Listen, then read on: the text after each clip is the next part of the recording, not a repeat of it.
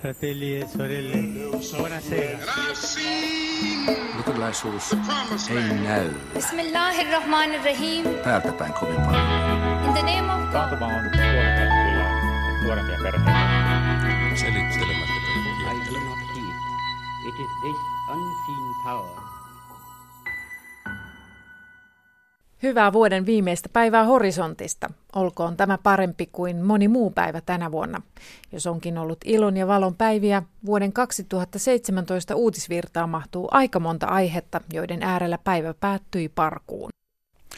Horisontti on koonnut myös tämän vuoden vaihteen kunniaksi jälleen raadin tutkimaan, mitkä olivat tämän vuoden tärkeimmät uskontoihin liittyvät uutiset. Mikä kiihdytti kotimaassa ja mikä ulkomailla. Mikä jäi varjoon, mikä paljastui uutisankaksi ja mikä juttu jatkuu vielä ensi vuonnakin. Hyvä ystävä, kanava on Yle Radio 1, ohjelma on Horisontti ja minä olen Anna Patronen ja Minä olen Samuli Suompää.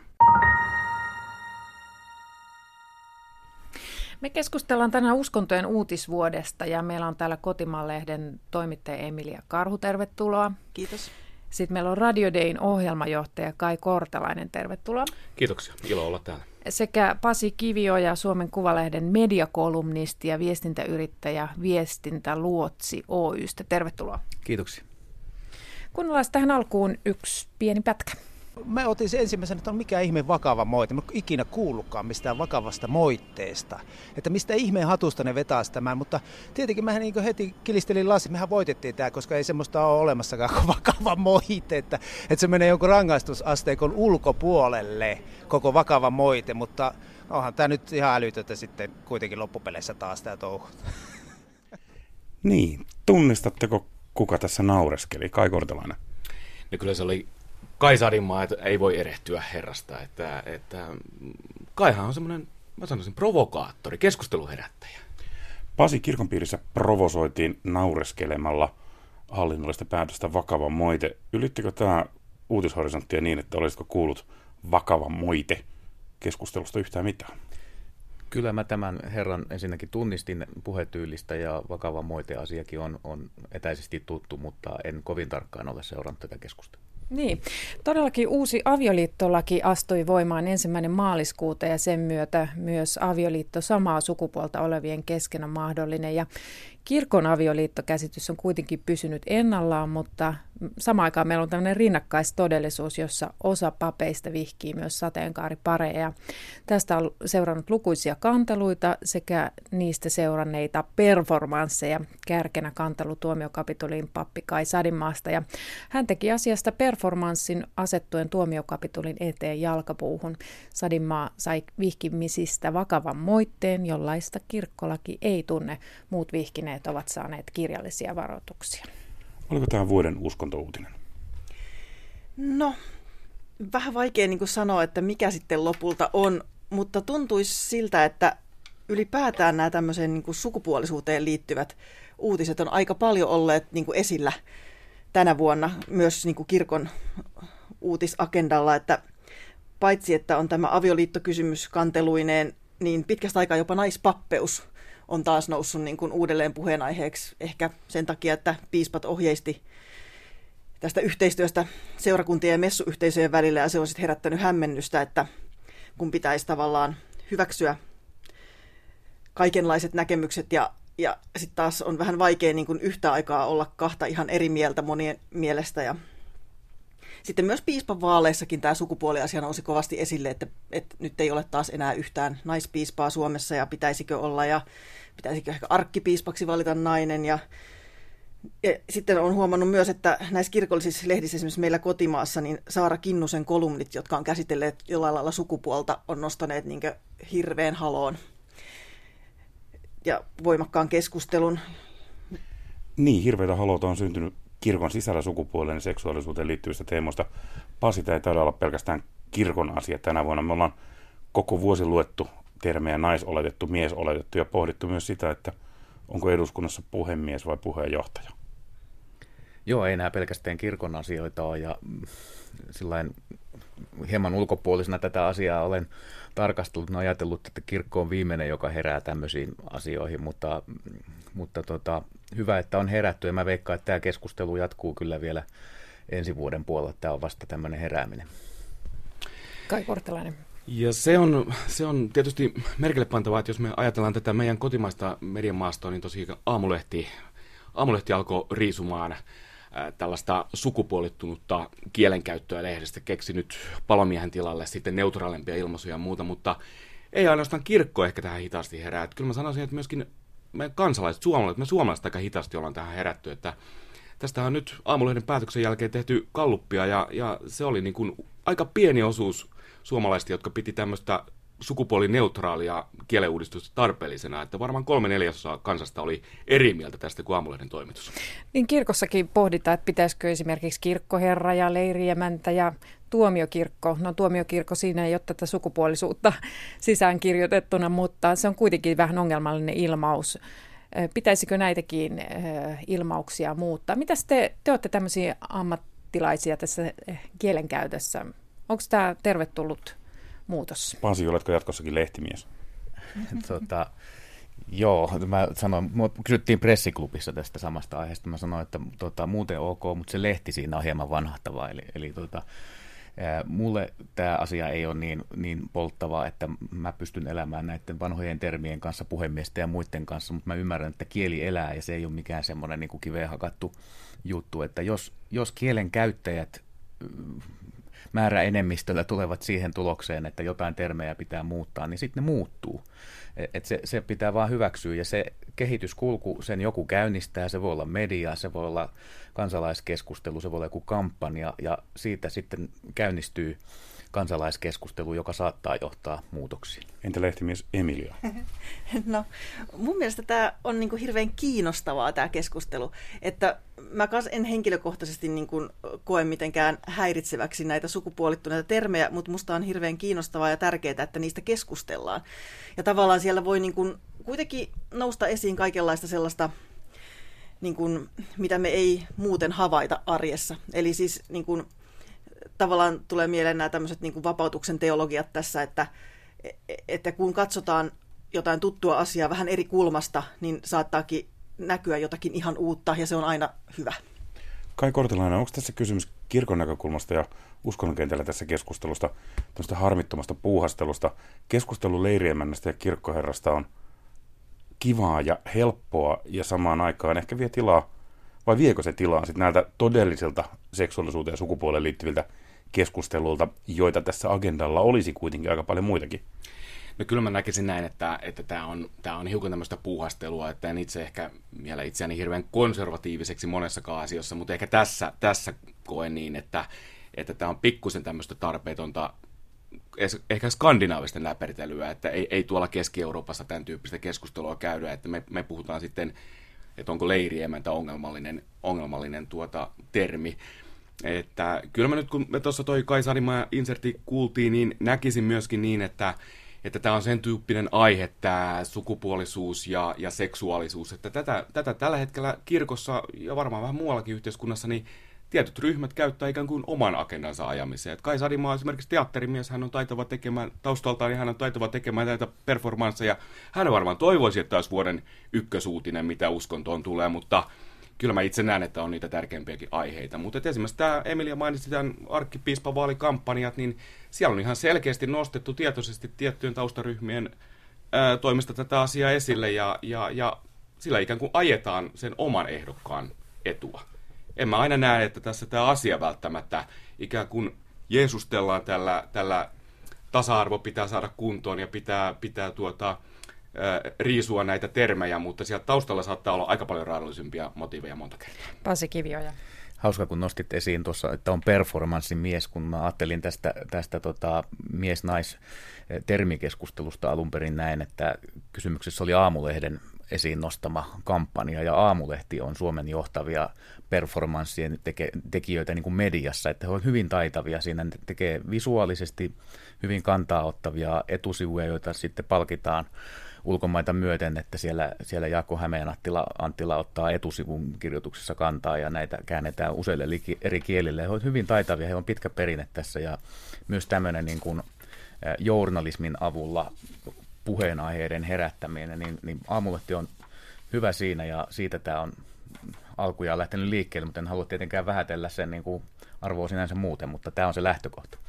Hei, Ruotsin kirkossakin käydään keskustelua tästä sukupuoli- ja kieliteemasta. Samuli, kerro niin, siitä. Ruotsissa uudistettiin kirkkokäsikirja ja siitä levisi nopeasti maailmalle uutinen, jonka mukaan Ruotsin kirkko oikeastaan kuohitsemassa Jumalan tekemässä hänestä sukupuolettoman, vaikka kyllä Jumalan pitää olla mies. Mutta Emilia, tämä ei tainnut mennä ihan juuri sillä tavalla, kun lehdissä esitettiin. Niin mä ymmärsin, että tässä oli jotain pientä uutisankkamaisuutta sitten, mutta siihen hirveän hanakasti heti tartuttiin, mikä taas kertoo jotakin siitä, kuin tärkeä tämä asia joillekin ihmisille on. Mutta mä niin kuin henkilökohtaisesti en ole koskaan niin kuin jotenkin ajatellut, että Jumalaa voisi niin kuin määritellä ihmisen kielellä tolleen, että Jumala on mies, Jumala on nainen. Jotenkin se tuntuu niin kuin ihan absurdilta mun niin kuin näkökulmasta, e- että tästä, et, et, kaikkihan ne määreet, millä me yritetään kuvata Jumalaa, niin on jotenkin niin kuin vaan yrityksiä. Että mä en ymmärrä, mikä siinä on niin vaarallista, että yritetään monenlaisella erilaisella tavalla kuvata niin kuin tavoittamatonta ja, ja sellaista niin kuin kuvaamatonta. Niin keskustelun keskiössä oli nämä sukupuolittuneet pronominit, jotka meille suomenkielisille on tietysti aika vieraita, kun meille hän on hän.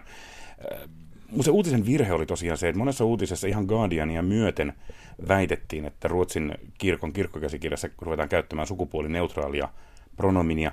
Kukaan ei vaivautunut tarkistamaan asiaa. Pasi, miten tällainen uutinen ruotsalaista ja ruotsalaista yhteiskunnasta ja sen yltiön liberalismista voi mennä Guardianinkin kaltaisissa laatujulkaisuissa läpi? Tämä on itse asiassa hyvin tyypillinen ilmiö, ilmiö, kun kerrotaan vieraiden maiden asioista, niin yksinkertaistetaan asioita, vedetään vähän mutkia suoriksi enemmän kuin, enemmän kuin tota kotimaa-uutisoinnissa, mutta, mutta se, niin kuin, se tapahtuu aika hyvin, jos katsoo sitä, että miten suomalaista tapahtumista ulkomailla kerrotaan ja, ja suomalaiset hyvin kiinnostuneesti seuraa, mitä meistä kerrotaan ulkomailla, niin sitten on myös hy, hyvin nopeasti tulee vastareaktio hetkinen, että eihän se nyt ihan noin mennyt se asia, mutta että jos se on positiivista, niin me annetaan mennä, mutta jos se on kielteistä, me puututaan hyvin kärkkäästi, mitä Guardianit ja muut meistä kertoo. Emilia Karhu. Joo, ja sitten mä mietin, että tämä ehkä myös kertoo jotakin tästä niin kuin journalismin murroksesta ja journalismin nykytilasta, että tuntuu, että on niin hirveä kiire aina saada kaikki uutiset ulos niin kuin Eh, mahdollisimman, mahdollisimman nopeasti, niin sitten ei tavallaan niin kuin enää joudeta tarkastaa asioita ja vähän perehtyä ja vähän selvittää. Mm. Eli, eli musta tämäkin on yksi niin kuin iso ongelma. Mä en kyllä nyt kiirettä tässä käyttäisi niin kuin tekosyynä, että kyllä nämä asiat pystytään tarkistamaan. Se on enemmänkin se, se tota, että pitää käristää ne asiat ja tehdä niin kuin, niin kuin vielä niin kuin selkeämmin hahmottaa, että mitä siellä on tapahtunut, ja siinä tehdään silloin todellisuudelle halla. Toi on totta myös, eli tämä tämmöinen niin kuin hyvin polarisoitunut niin kuin tapa tarkastella asioita tuntuu olevan se, mikä myy mediassa. Nyt täytyy mennä muuten eteenpäin. Me keskustellaan tänään siis uskonto- ja uutisvuodesta. Meillä on täällä Kotimaan-lehden toimittaja Emilia Karhu, Radio Dayn ohjelmajohtaja Kai Kortelainen sekä Pasi Kivio ja Suomen Kuvalehden mediakolumnisti ja viestintäyrittäjä, viestintäluotsi. Oystä. Kanava on tietenkin Yle Radio 1, ohjelma on Horisontti. Seuraavaksi kuunnellaan yksi pätkä. Hyvät läsnäolijat, toivotan teidät kaikki tervetulleiksi Helsingin seurakuntayhtymän, Uskot-foorumin ja Suomen muslimiverkoston puolesta uskontojen ja kulttuurien hiljaiseen hetkeen. On ilo nähdä teidät näin monilukuisina vaikka ne tapahtumat, joiden vuoksi olemme täällä, olivat traagisia. Niin, siinä oli äänessä Suomen islamseurakunnan johtaja Atik Ali ja kyseessä oli uskontojen yhteinen surun ilmaus Helsingin Narinkatorilla Turun puukotusten vuoksi. 18. elokuuta Turussa turvapaikkaa Suomesta hakeva Abderrahim Buanan alkoi puukottaa vastaan tulijoita. Uhreiksi joutui kymmenen henkilöistä, kaksi kuoli ja kahdeksan joutui sairaalaan – Puukotuksen tekijäksi epäilty saatiin kiinni pian tapahtumien jälkeen, kun poliisi ampui häntä jalkaan. Ja kyseessä todettiin jo illan aikana, osin ennenaikaisesti, mutta hyvin äänekkäästi, olevan Suomen ensimmäinen jihadisti pohjalta tehty terrori-isku. Niin kerrottiin monessa uutisessa, osassa uutisissa taidettiin, taisi, taisi olla miekkamiehiäkin kaduilla, että tästä tuli hyvin monenlaisia versioita. Mitä me oikeastaan tällä hetkellä tiedetään? Ensin tuli kovalla rytinällä tapahtui kova järkytys ja nyt on ollut kovin hiljasta. Pasi, mikä on mediassa tällä hetkellä käsitys siitä, että rantautuiko terrorismi Suomen Turkuun? Mä rupesin just miettimään samaa, että mitäs, mitäs nyt sitten loppujen lopuksi tapahtui, mutta täytyy sanoa, että mä en, mä en nyt suoraan kädeltä muista, että, että, että löytyykö näitä yhteyksiä sitten lopulta ollenkaan ja huusiko siellä joku Allahu Akbaria, että tämä ensimmäinen tieto näistä miekkamiehistä, jotka juoksivat miekkojen kanssa ihmisten perässä huusivat Allahu Akbaria, niin sehän osoittautui sitten hyvin nopeasti uutisankaksi. Mutta Taisivat huutaa, että varokaa, varokaa. Varokaa, varokaa, kun sitä videota kuuntelin, sillä asia kuulu, mutta sitten kyllähän siinä oli sitten Iltasanomissa oli, oli tota silminnäkijä haastattelu, joka oli, oli kuullut, kuullut tämän huudon, mutta että mä en ole nähnyt mitään vahvistuksia mistään muualta, että olisiko tätä ollut, mutta että prosessi on ilmeisesti kesken ja se on jollakin tavalla myös hautautunut, koska ei sitten ole puhuttu kauheasti. Mutta kyllähän tämä Buonans äh, jonkinlaisen tämmöisen poliittisen manifesti julkaisi, ja, ja, ja sitä kautta voidaan ajatella kyllä ihan perustellusti, että tässä on tällainen jihadistinen tausta tällä hänen valitettavalla erittäin surullisella teollaan, mutta musta on mielenkiintoista se, että että kuten Samuli tuossa mainitsi, niin on ollut aika hiljasta sen jälkeen. Ei, ei Turusta ole nyt puhuttu enää tässä loppuvuodesta. Se, se aika nopeasti se tilanne rauhoittui ja se on se on mielestäni aika hieno juttu. Että se, siis väheksy, väheksymättä millään tavalla tätä siis iskun uhreja, heidän elämänsä ja heidän läheistensä elämä muuttu kertaheitolla ja, ja pysyvästi. M- mutta muuten se osoittaa, että ei, ei Turkua on nujerrettu, eikä, eikä Suomea on nujerrettu tämmöisellä yksittäisellä väkivallan teolla, että pelko ei ole saanut ylivaltaa, eikä, eikä, eikä edes tämmöinen populismi, joka usein ammentaa voimansa tämän tyyppisistä teoista ja uhkakuvista. Niin aika nopeasti sanottiin, että Suomi ei ole enää entisellään. Mutta eikö tämä näytä aika samanlaiselta kuin aikaisemmin, Emilia? Öö, no, kyllä. Mutta siis musta on myös tosi hienoa se, että sillä ei ihan niin kuin jäätävän paljon jääty vatvomaan tällä asialla, koska tota, kyllähän sillä niin kuin tilapäisesti siitä oli ihan tosi kauheita seurauksia kaikille vähänkin ulkomaalaisen näköisille. Ihmisten niin kuin päälle syljettiin ja huudettiin ja, ja menkää kotioon ja, ja, ja oltiin niin kuin tosi vihamielisiä. Se oli vaan, varmaan semmoinen niin järkytys ja pelkoreaktio tietenkin, mutta mä en tiedä, että mikä niin kuin meihin ihmisiin sitten aina menee, että niin kuin se suhteellisuuden taju katoaa, kun tulee tämmöinen joku järkyttävä tapaus, että et miten ihmeessä nyt kukaan muu täällä asuva ulkomaalainen voisi olla vastuussa tämän henkilön niin kuin teoista tai, tai maailmankuvasta tai niin kuin yhtään mistään. Mutta et, et tosiaan pidän hyvänä sitä, että sitä ei jääty ihan hirveästi vatvomaan, koska, koska se olisi luultavasti kuitenkin sitten yllyttänyt lisää myös tätä vihamielisyyttä ja, ja, ja tämmöistä niin kuin muukalaisvastaisuutta. Mitäs muita äh, konfliktiuutisointia muistatte? Tämä uskonto näyttäytyy tosi usein konfliktin kautta mediassa. Mitä muita tällaisia samantyyppisiä muistatte tältä vuodelta? Kai Kortelainen.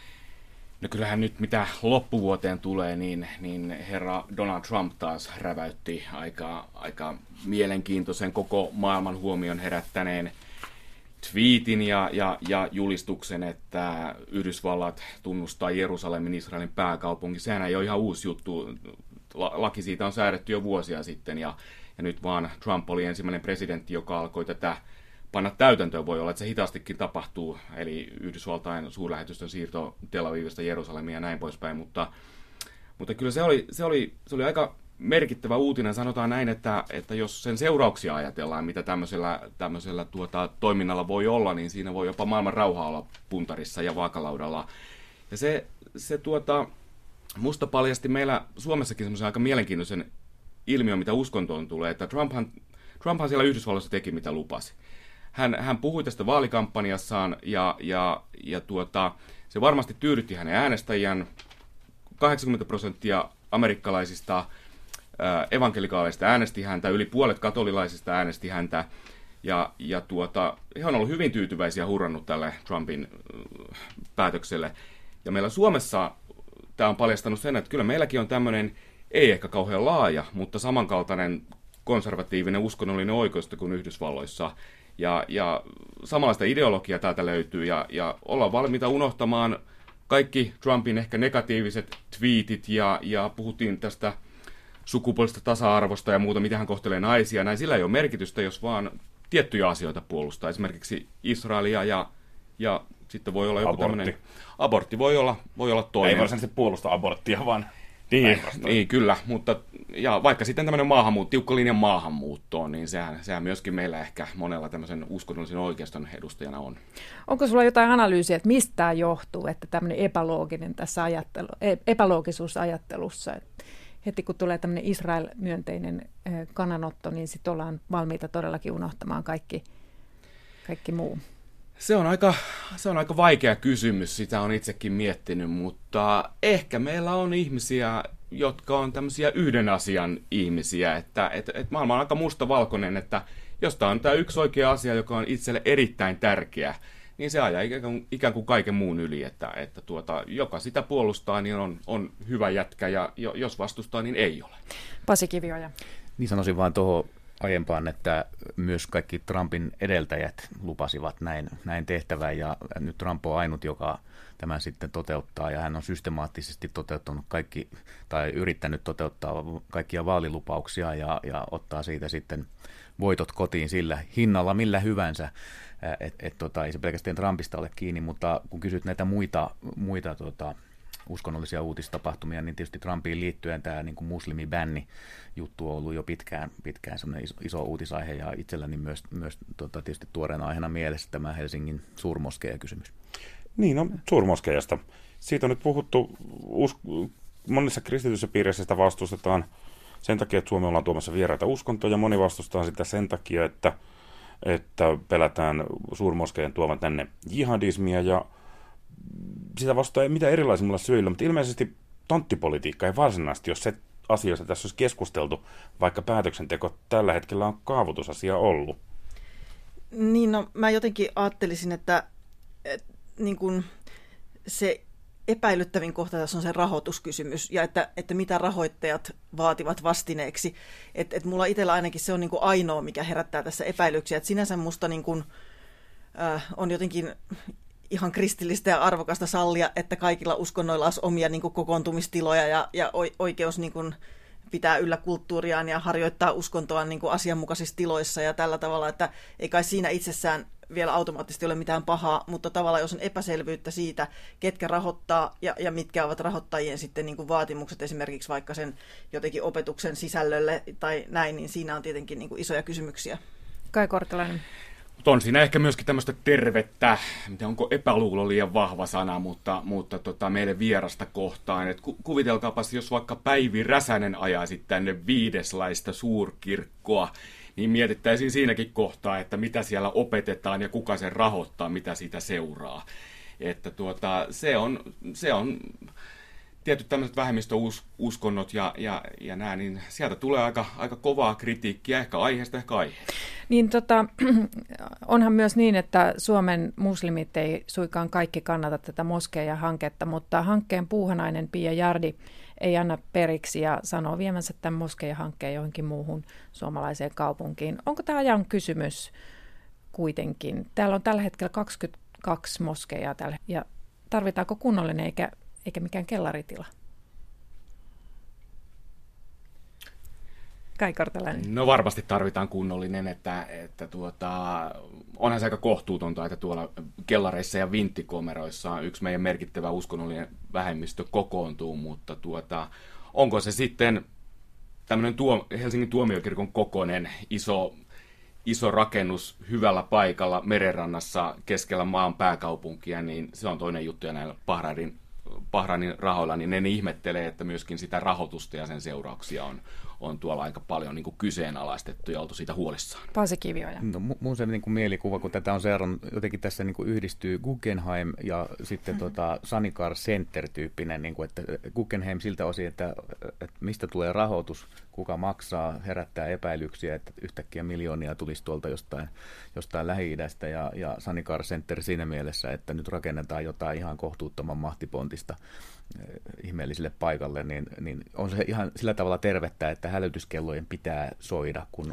ei ole ihan tarkkaan tiedossa, että mitä tulee ja kuka rahoittaa ja millä tavalla. Että siinä mielessä joo. Pansi islamia käsitellään aika teoreettisesti ja tiettyjen johtajien lausuntojen kautta ja sitten tosiaan konflikti, konfliktiuutisoinnin ja suurmoskeijan hankkeen kautta. Suomessa on kohta lähes 100 000 muslimia. Oletko nähnyt lehdissä juttuja siitä, mitä tavalliset linja-autoa ajavat kirjastossa työskentelevät tai hammaslääkärinä toimivat muslimit ajattelevat tästä suurmoskeijasta tai ylipäänsä suomalaista yhteiskunnasta? Kuunnellaanko me heitä? Eh, ihan liian vähän varmasti. Että Miksi? To, no juuri tuo, se journalismin ongelma varmasti on yksi merkittävä siinä, että konfliktien kautta pyritään esittämään. Suurmoskeja on konflikti, muslimibännit on konflikteja ja, ja, ja kaikki nämä on konflikteja, mistä me ollaan puhuttu tässä, että se niin kuin, tavallisen ihmisen arjessa kuuleminen, edusti se sitten mitä uskontoa tahansa, niin se ei samalla tavalla ylitä uutiskynnystä, ellei lähdetä erikseen tekemään. Nyt me menemme tekemään reportaasin sinne pussinkuljettajien joukkoon ja sitten syntyy kertaluontoinen juttu.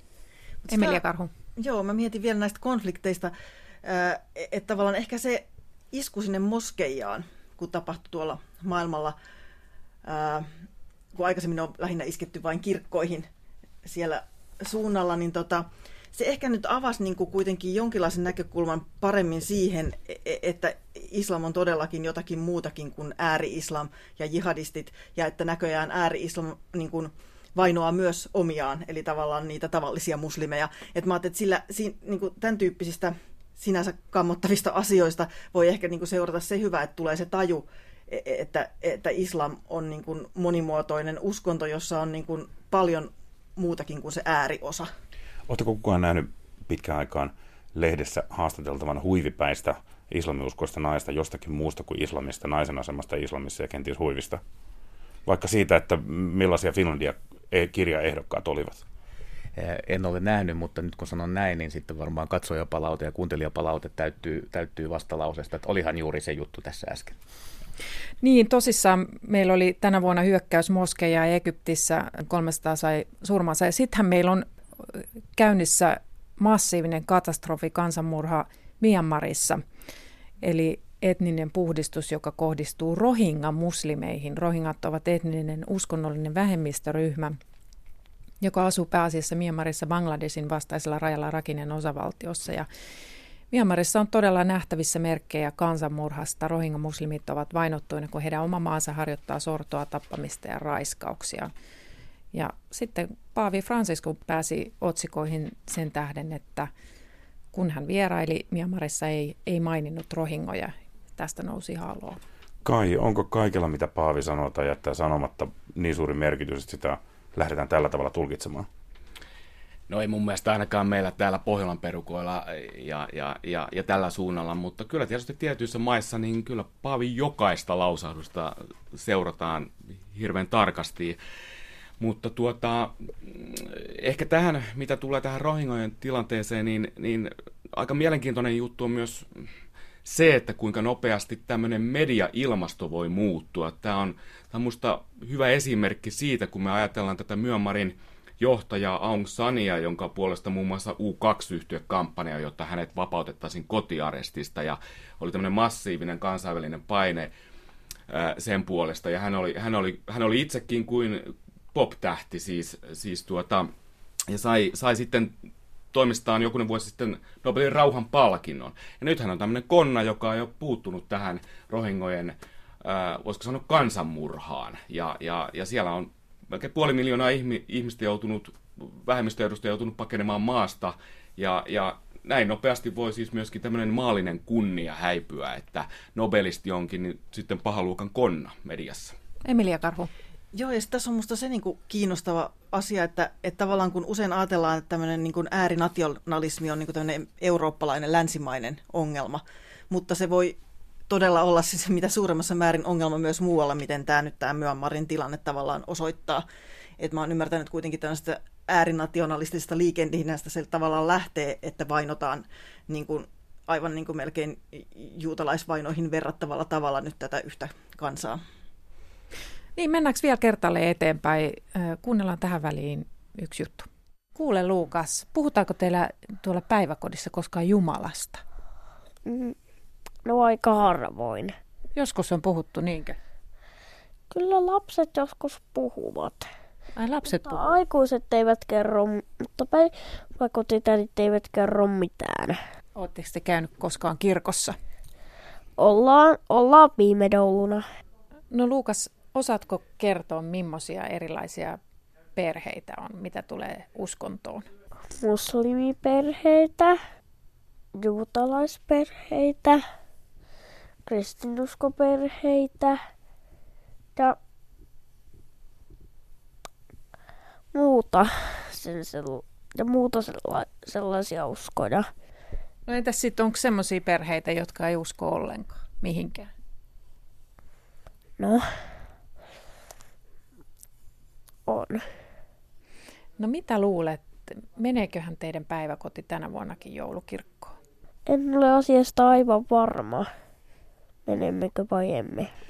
Niin, uskonnon ja yhteiskunnan suhde on puhuttanut ja siinä varhaiskasvatussuunnitelman käytännön tulkintoja arvioi kokemusasiantuntija viisivuotias Luukas. Tämä uusi varhaiskasvatussuunnitelma tämä on aika hyvä esimerkki siitä, että kun, kun asia nousee mediaan ja vähän otsikoita ojotaan ja tehdään yksinkertaisia otsikoita, niin tämä asia lähtee vääristymään. Ja nythän mun ymmärtääkseni ei ole missään kielletty sitä, että koulussa ei voisi olla tämmöistä katsomuksellista kasvatusta. Päiväkodissa.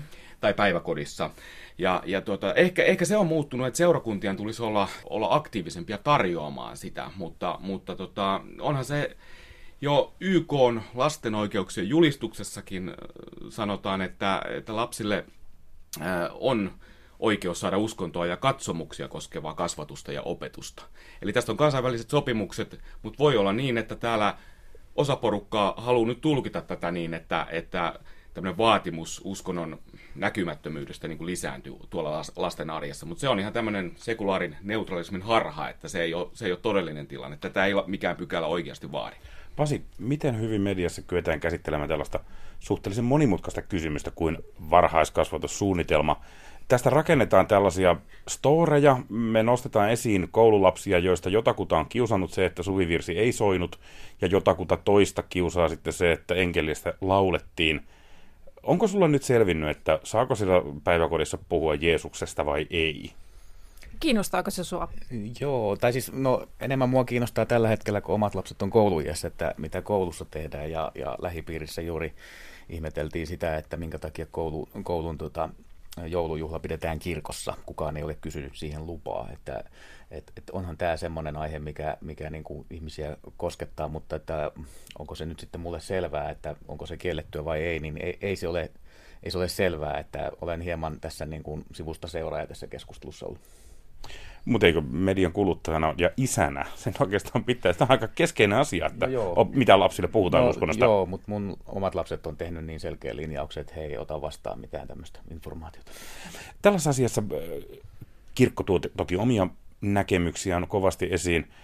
Kai, Emilia, Pasi Kukamaan, miten hyvin kirkon viestintäkoneisto on teidän käsityksen mukaan kyllä vaikuttaa siihen, että miten tästä aiheesta keskustellaan julkisuudesta, vaikka tästä tai eutanasiasta, jotka on molemmat ollut sellaisia asioita, joista kirkko on mieluummin, olisi mieluummin puhunut kuin avioliitosta? Me olemme kyllä yrittäneet kotimaassa, että, että on kyllä kovasti koitettu kirjoittaa sekä eh, varhaiskasvatuksesta ja seurakuntien yhteistyöstä koulujen kanssa, että myöskin saattohoidosta ja, ja kaikesta tästä. Mutta mä en tiedä, millä niin, se sitten... Saattohoidosta juuri kuten kirkko toivoo, eli että, että, että ei puhuttaisi nyt eutanasiasta, vaan puhut, laitettaisiin no ei toki niin, ei toki niin, siis kyllä myös, myös puhumme tota, ihan eutanasiasta. Eli siis ei, e, ei tietenkään niin, että, että, että vain niin kuin kirkon ehloilla, mutta, mutta minusta on tärkeää, että niin kuin monipuolisesti nostetaan sille kaikkia näkökulmia, eikä taas just sitä kärjistämistä ja, ja, ja sitä sellaista, että, että, että täällä on vain tämä yksi äärilaita ja täällä on tämä toinen äärilaita, koska siis välissä on hirveä harmaa alue, joka on ihana harmaa alue. No Kai Kortelainen. Tähän on se median ongelma ylipäänsäkin, että nämä, nämä ääripäät nousee, nousee esiin ja, ja tämä uskontokeskustelu, tämä varhaiskasvatuskeskustelu on tyypillisesti semmoinen, että mä uskon, että tässä se ison suuren enemmistön ääni aika helposti hukkuu, jotka ehkä hiljaisesti toivoo, että se joulujuhlassa se, se tuota enkeli taivaan siellä veisattaisiin tai suivirsi kevätjuhlassa, mutta, mutta tota, keskustelua hallitsee ääripäät molemmissa päin. Hei, mun pitää vielä yksi, yksi juttu tässä nostaa. Tämä on hirveän tärkeä. Eli kirkossa luettiin kielteisiä turvapaikkapäätöksiä pääsääntöisesti tuhka keskiviikkona toinen huhtikuuta Jumalan palveluksessa. Se oli liittymistä kevään We See You Migri-kampanjaan, joka sai alkunsa, kun näyttelijät noin tusinassa teatterissa lukivat ensimmäinen maaliskuuta ääneen kielteisiä turvapaikkapäätöksiä. Ja tarkoituksena oli ottaa kantaa Suomen tiukenteneeseen turvapaikkapolitiikkaa ja vaikuttaa päättäjiin, jotta turvapaikanhakijoita kohdeltaisiin humaanimmin. Tähän liittyy myös tämmöinen käänteinen uutinen syyskuulta. Kävi ilmi, että viranomaiset ovat kyseenalaistaneet pappien asiantuntivuutta, tai ainakin näin koettiin, sillä yli 400 pappia ja teologia vetosi syyskuussa sisäministeriöön, jotta maahanmuuttoviranomaiset luottaisivat heidän ammattitaitonsa, kun arvioidaan, onko turvapaikan hakija kristitty vai ei. Miten uusi tilanne tämä teidän mielestä oli, että kirkko alkaa kyseenalaistaa viranomaispäätöksiä? Ja Pasi, onko kirkko nyt tässä keskustelussa ääripää? No en sanoisi, että ääripää, mutta mä pikkusen vierastin kyllä sitä, että niitä lähdettiin lukemaan niitä, niitä päätöksiä, koska siinä vietiin politiikkaa sinne kirkon sisään. Että siinä on se riski, että se tulkitaan ääripääksi. Kai Kortelainen, politiikka kirkon sisässä. No kyllä joku voisi sanoa, että siellä saaratuolissa voisi mieluummin puhua Jeesuksesta, kun lukee näitä turvapaikkapäätöksiä. Kummasta Jeesus puhuisi? Niin, niin, niin se, on, se, on ihan, se on ihan relevantti kysymys, mutta se on, se on, tuota, se on, se on musta valitettavaa ja se on aika uutta tämä, tämä tuota, että, että kirkko ja, ja sit viranomaistoiminta asetetaan vastakkain. Nähdään, että kirkko ikään kuin vie viranomaisten uskottavuutta tässä maassa. Ja sellaisia tilanteita ei kyllä ihan äkkiseltään tule ainakaan lähihistoriasta mieleen, että jos me mietitään vaikka meidän sota-aikojen historiaa, niin aika paljon on niin kuin kirkko totuttu näkemään sen viranomaisen ja virallisen tahon niin kuin komppaajana, ehkä liikaakin monissa kysymyksissä. Että on sikäli hirveän mielenkiintoinen keissi, ja se on huomattu mediassa. Kirkko on saanut siitä sekä kiitosta paljon, että myös aika rankkaa kritiikkiä. Niin semmoisen kypärä, kokoomuslaisen kypäräpapin tilalle on tullut tällainen hippipaitaan pukeutuva turvapaikanhakijoita piilotteleva tai hyysäävä viherku, punavihreässä kuplassa elävä pastori, näinkö Emilia? No e, enpä sitä tiedä, mutta tähän liittyen musta tuntuu, että, että kirkkoturva ehkä on käsitetty väärin. Siis niin kuin... Onko kirkkoturvaa käsitetty muuten ihan lyhyesti Pasi, onko kirkkoturva, merkitsekö se sana jotakin? Onko se käsitetty väärin vai jäänyt käsittämättä? No, mä en käsitä sitä. Mitä se tarkoittaa? Kerro mulle. Niin, mutta mut tavallaan se... Niin Emilia, mikä on kirkkoturva? Niin, no siis ainakin se, miten se esitettiin nyt tässä vastakkainasettelussa, niin annettiin ymmärtää, että kirkko äh, laittaa piiloon semmoisia ihmisiä, jotka muuten olisi niin kuin palautettu lähtömaihinsa, mutta mä niin kuin ymmärsin, että kyllä kirkkoturvaan liittyy aina kiinteä yhteistyö viranomaisten kanssa, että se ei tavallaan ole tämmöistä niin kuin piilottelupolitiikkaa. Niin, kirkkoturva on siis periaate, joka kirkon käsityksen mukaan on satoja vuosia vanha, eli että kirkossa ihminen saa olla turvassa. Ja nyt kirkossa ihmetellään, että tätä periaatetta ei ulkopuolella tunneta ja yhteentörmäyksiä sattuu. Paljon mennyttä jäi käsittelemättä, mutta nyt käännetään katse tulevaan. Helsingin keskustassa miltei Liisankadun päässä on kaupungin ehkä huomaamattomin ortodoksinen kirkko. Se näyttää tavalliselta satavuotiaalta kerrostalolta, mutta oikeasta kulmasta katsoessaan voi ohikulkija nähdä kirkon kupolin. Ja kirkoksi talo on vuonna 1905 rakennettukin. Apostoli Jaakobin ja suurmarttyyri Katariinan kirkon kirkkotilat ovat kerrostalon ylimmässä kerroksessa. Siellä Samuli tapasi Helsingin seurakunnan kirkkoherran Markku Salmisen ja missä kaksi tai kolme kokoontuu, siellä ovat piispan vaalit läsnä. Niin, syksyllä 2017 alkoivat luterilaisessa kirkossa varsinaiset piispanvaihtopäivät. Ensin valittiin piispa Helsinkiin ja juuri nyt on meneillään arkkipiispan vaali. Loppuvuodesta 2018 alkaa jo Oulun piispan vaalikin käynnistyä ja mikäli Turun ja koko Suomen arkkipiispaksi valitaan viiden ehdokkaan joukosta, joko Espoon piispa tai Porvoon piispa pitäisi tässäkin vapautuva piispan paikka täyttää. Vaan ei piisparuletti pelkästään luterilaisessa kirkossa pyöri. Helsingin piispa Ambrosius jää tänään eläkkeelle ja sen sijaan, että Helsinkiin valittaisiin uusi piispa, Suomen ortodoksinen kirkko on päättänyt siirtää Helsinkiin arkkipiispan ja koko piispan istuimen. Karjalan ja koko Suomen arkkipiispa Leo siirtyy Kuopiosta pääkaupunkiin ja huomisesta alkaen Suomen ortodoksista kirkkoa johtaa Helsingin ja koko Suomen arkkipiispa Leo. Miksi kirkkoherra Markku Salminen? Seurakuntien painopiste on siirtynyt Etelä-Suomeen. Ja tietysti arkkipiispalle kuuluu sitten myös yhteiskunnallisten suhteiden ja verkostojen luominen. Ja Helsingissä käyntäjä Kuopiosta oli joka tapauksessa aika paljon. Ja myös Kuopioon tarvitaan sitten uusi piispa. Kyllä, eli marraskuun lopulla varsinaisessa kirkolliskokouksessa valitaan Kuopion ja Karjalan metropoliitta. Niin, luterilaisessa kirkossa kunkin hiippakunnan papisto ja tarkkaan valitut maallikot valitsevat omalle hiippakunnalleen itse oman piispan. Arkkipiispan vaalissa kuunnellaan toki muidenkin hiippakuntien ääniä, mutta teillä ortodoksissa kirkossa piispan valinta on uskottu kirkolliskokoukselle. Minkä takia, ja eikö tämä nyt vähän sodi hiippakunnallista itsenäisyyttä vastaan? Sellaista kysymystä en ole koskaan ennen kuullut, että hippakunnan itsenäisyys tässä vaarantuisi. Kirkkomme on kuitenkin kooltaan aika pieni, joten täytyy koko ajan huomioida se kokonaisuus, johon tiimipelaajaa haetaan, jos piispasta nyt tällaista nimeä voi sanoa. Sen takia, koska kirkolliskokouksessa on jo papisto valinnut omat edustajansa, maallikot omansa, niin se on hyvin luonnollinen paikka tämän kokoiselle kirkolle. Toki meillä on järjestelmä se, että arkkipiispan vaalin vahvistaa aina ekumenen patriarkka ja muiden kirkon piispojen vaalin vahvistaa arkkipiispa, eli se edellyttää myös tällaisen kanonisen vahvistuksen tämän kirkoskokouksen tekemän päätöksen mukaan. Me olemme poikkeuksellinen kirkko sikäli, että maallikot on merkittävässä määrin valitsemassa piispoja. Minkälaisen piispan hiippakunta tarvitsee ja mistä joukosta se valitaan? Aika pienestä joukosta valitaan, eli vaalikelpoisia ovat munkit, sitten tietysti papisto, joka ei ole munkkilupauksia tehnyt, mutta on tehnyt selibaattilupauksia, eli perheettömät tai sitten leskeksi jääneet. Tästä joukosta valitaan toivottavasti sellainen piispa, joka pystyy tällaista muuttuvassa yhteiskunnassa tuomaan ne kirkon palvelut, kirkon todistuksen voimakkaasti myös niille alueille, joissa väki vähenee ja jossa resurssit ovat niukat. Mutta pitää kiinni siitä palvelutasosta.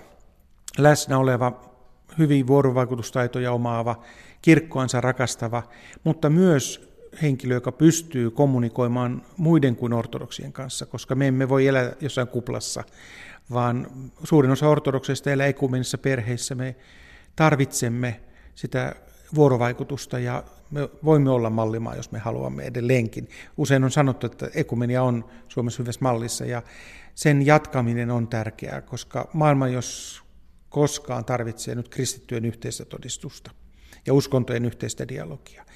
Joten ei ole varaa meidän pienessä kirkossa valita piispaa, joka lähtisi toista tietä kulkemaan.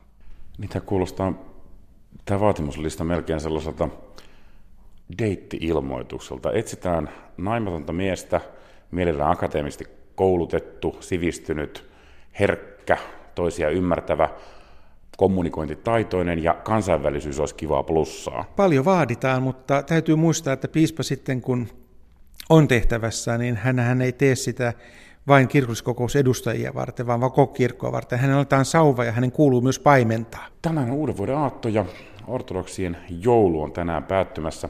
Viimeisenä joulun lahjana voisit antaa tässä vielä tämän päivän ajan paimenennasi toimivalle piispa Ambrosiukselle kehut siitä, miten hyvin hän on virkansa hoitanut. Hän on uskaltanut keskustella, puhua. Meillä ortodoksessa perinteessä tunnetaan käsite Kristuksen tähden houkka. Hän ei ole houkka, mutta tietyllä tavalla juuri se kyseenalaistaminen joskus on ollut terveellistä myös ortodokselle itselleen pohtia, mikä on meidän perinteemme ja traditiomme ja suhteemme asioihin.